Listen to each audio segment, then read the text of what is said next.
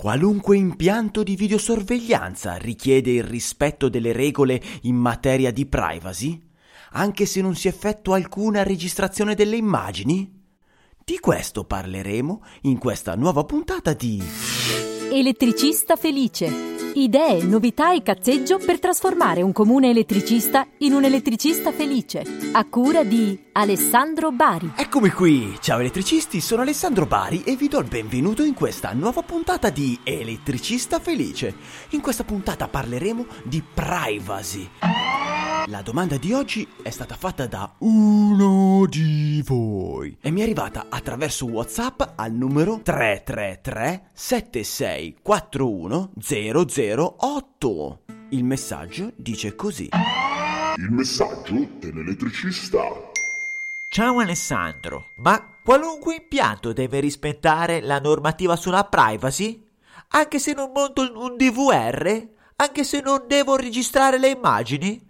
Cioè, è sufficiente mettere delle telecamere o un monitor e devo rispettare la normativa della privacy? Grazie. Grazie a te. La domanda è bellissima perché è importantissimo sapere quando si deve applicare la normativa sulla privacy e quando no. Lo si deve fare in tutti gli impianti? Ascoltiamo il parere di tre installatori. Primo installatore. Qualunque impianto di videosorveglianza richiede il rispetto delle regole in materia di privacy, anche se non si effettua alcuna registrazione delle immagini?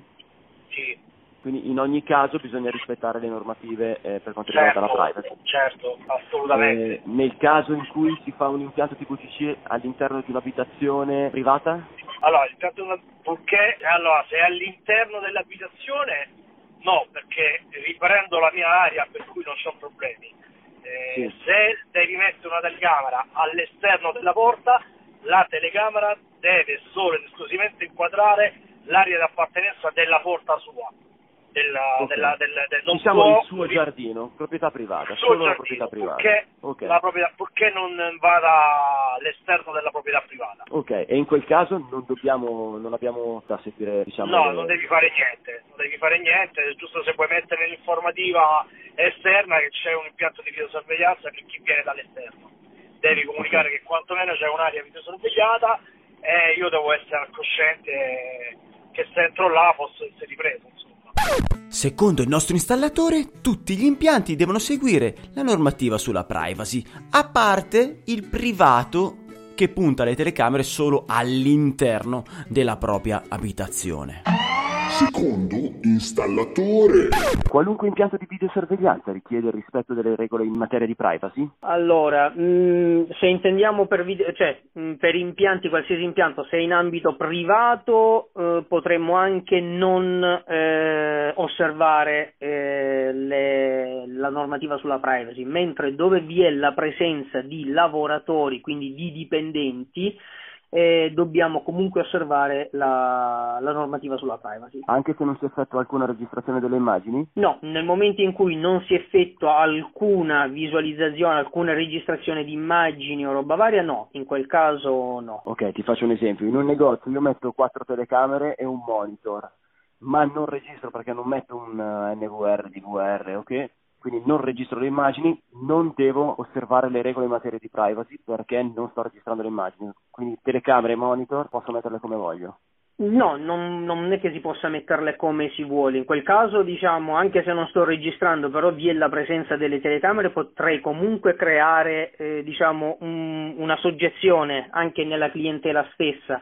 Quindi comunque il monitor non deve essere messo a vista eh, di tutti quanti e in quel caso dovrei comunque mh, avvisare che comunque c'è una telecamera, anche se poi mh, avvisare che non sto registrando eh, può essere anche controproducente, diciamo, però devo comunque rispettare un minimo di privacy.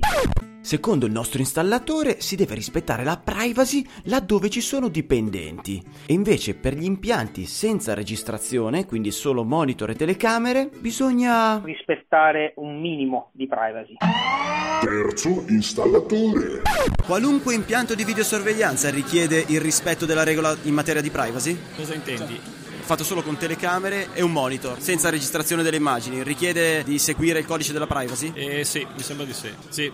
Secondo il nostro installatore, tutti gli impianti devono seguire la normativa sulla privacy. Riassumendo, quindi abbiamo tre installatori che sostengono che gli impianti devono seguire la normativa tranne alcune eccezioni, ad esempio negli impianti delle abitazioni private oppure dove non ci sono dipendenti. Ascoltiamo la risposta del nostro esperto del giorno, ma prima vorrei farvi ascoltare l'audio di un video che ho trovato su YouTube. È una guida costruire un kit di videosorveglianza con soli 20 euro. Mi ha incuriosito perché aveva 177.000 visualizzazioni, quindi voglio dire, non è che l'hanno vista quattro gatti, eh. È stata fatta da Computer Museo. Ascoltiamone un breve pezzettino. Facciamoci un'idea. 177.000 visualizzazioni parliamo di montare un kit di videosorveglianza. Bene, innanzitutto cosa dobbiamo fare? Installare le telecamere. Le telecamere ne esistono di svariatissimi tipi, ad esempio quelle nascoste, tipo questa che ho dovuto impermeabilizzare con dello scotch. Eh? Oppure ci sono queste telecamere con la loro uscita video, audio e ovviamente il connettore a 12 volt e con infrarossi. Ti abbiamo pagato questa telecamera a colori 7,29 euro su Amazon. Quella telecamera per realtà fa parte di un DVR che andremo a vedere più avanti, che è costato 80 euro, però vabbè, iniziamo innanzitutto a montare le telecamere. Prima di installare le telecamere all'esterno, prima di tutto eh, dovete fare la denuncia alla polizia che installate delle telecamere esterne perché è vietato dalla legge. Sicuro? Sicuro, sicuro?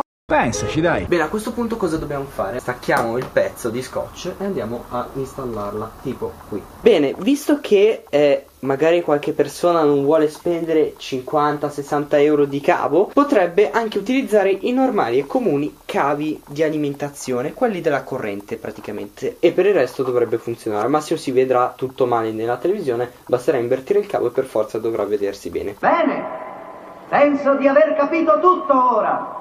Eh, come vedete funziona perfettamente. Lampeggia Non so come cavolo posso fare. Non so se vedete bene l'immagine ragazzi Ma non posso Non metto a fuoco. Comunque Non so se No neanche.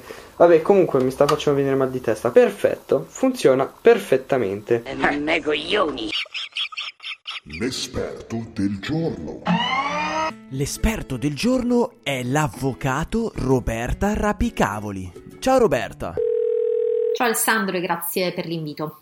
Per chi non ti conosce, chi sei e cosa fai? Io sono un avvocato esperto di privacy e di diritto informatico e eh, in tali settori svolgo da anni la mia attività sia di consulenza che di formazione.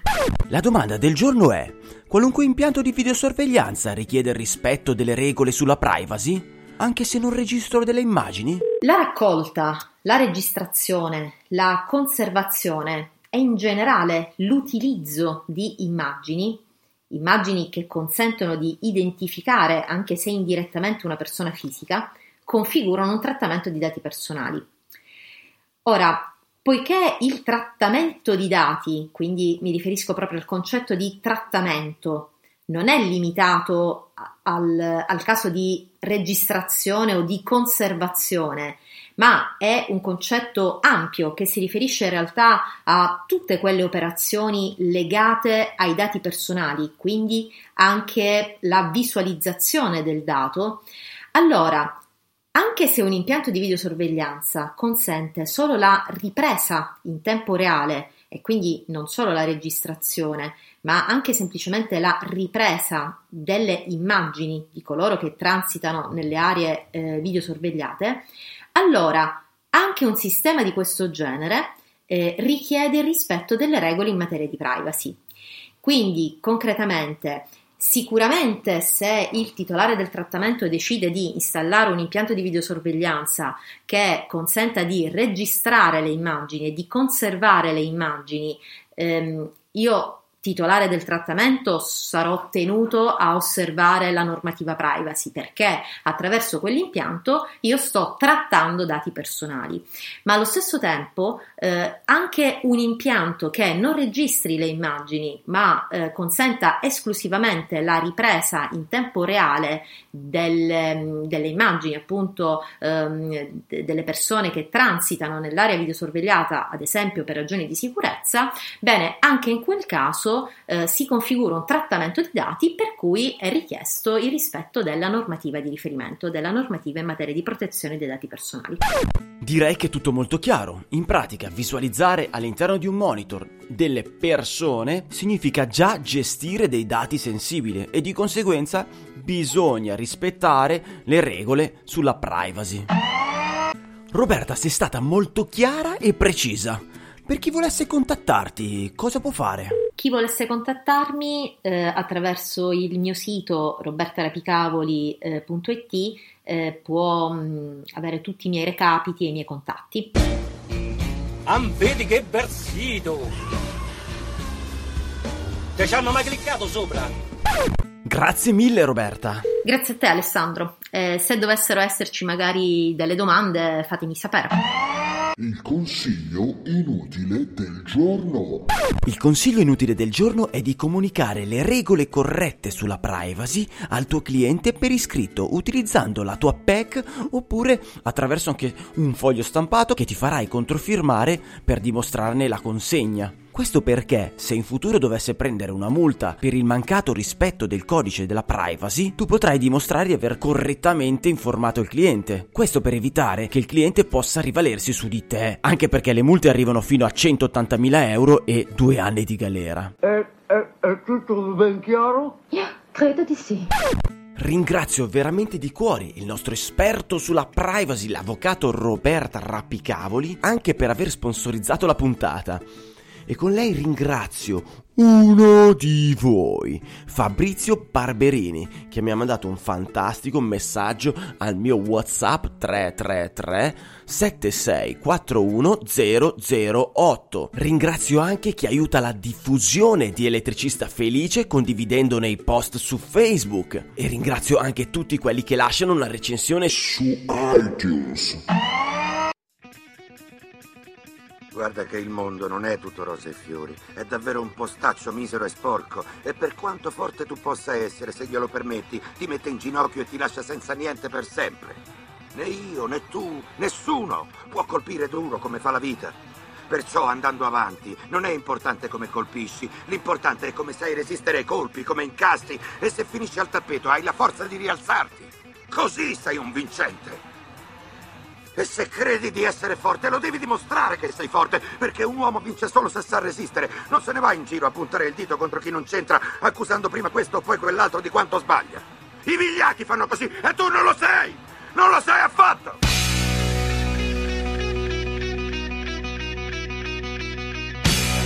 Ringrazio i coraggiosi finanziatori di Elettricista Felice che fanno la differenza. Alessandro Formaggio della Rigel, Massimo Bonucchi del Classic Device Club, Alessio Piamonti del Professionista Elettrico, Marco Biancardi di iLook, Stefano Salvoni di Web Karma. Grazie, grazie, grazie, grazie, grazie, grazie, grazie, grazie, grazie, grazie, grazie. grazie. Per oggi è tutto elettricisti, ci sentiamo alla prossima e teniamoci in contatto.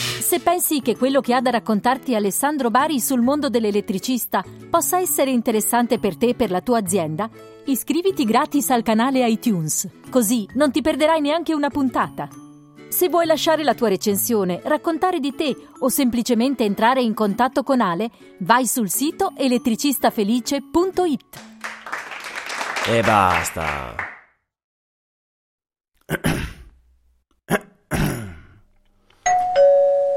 Informazione di servizio.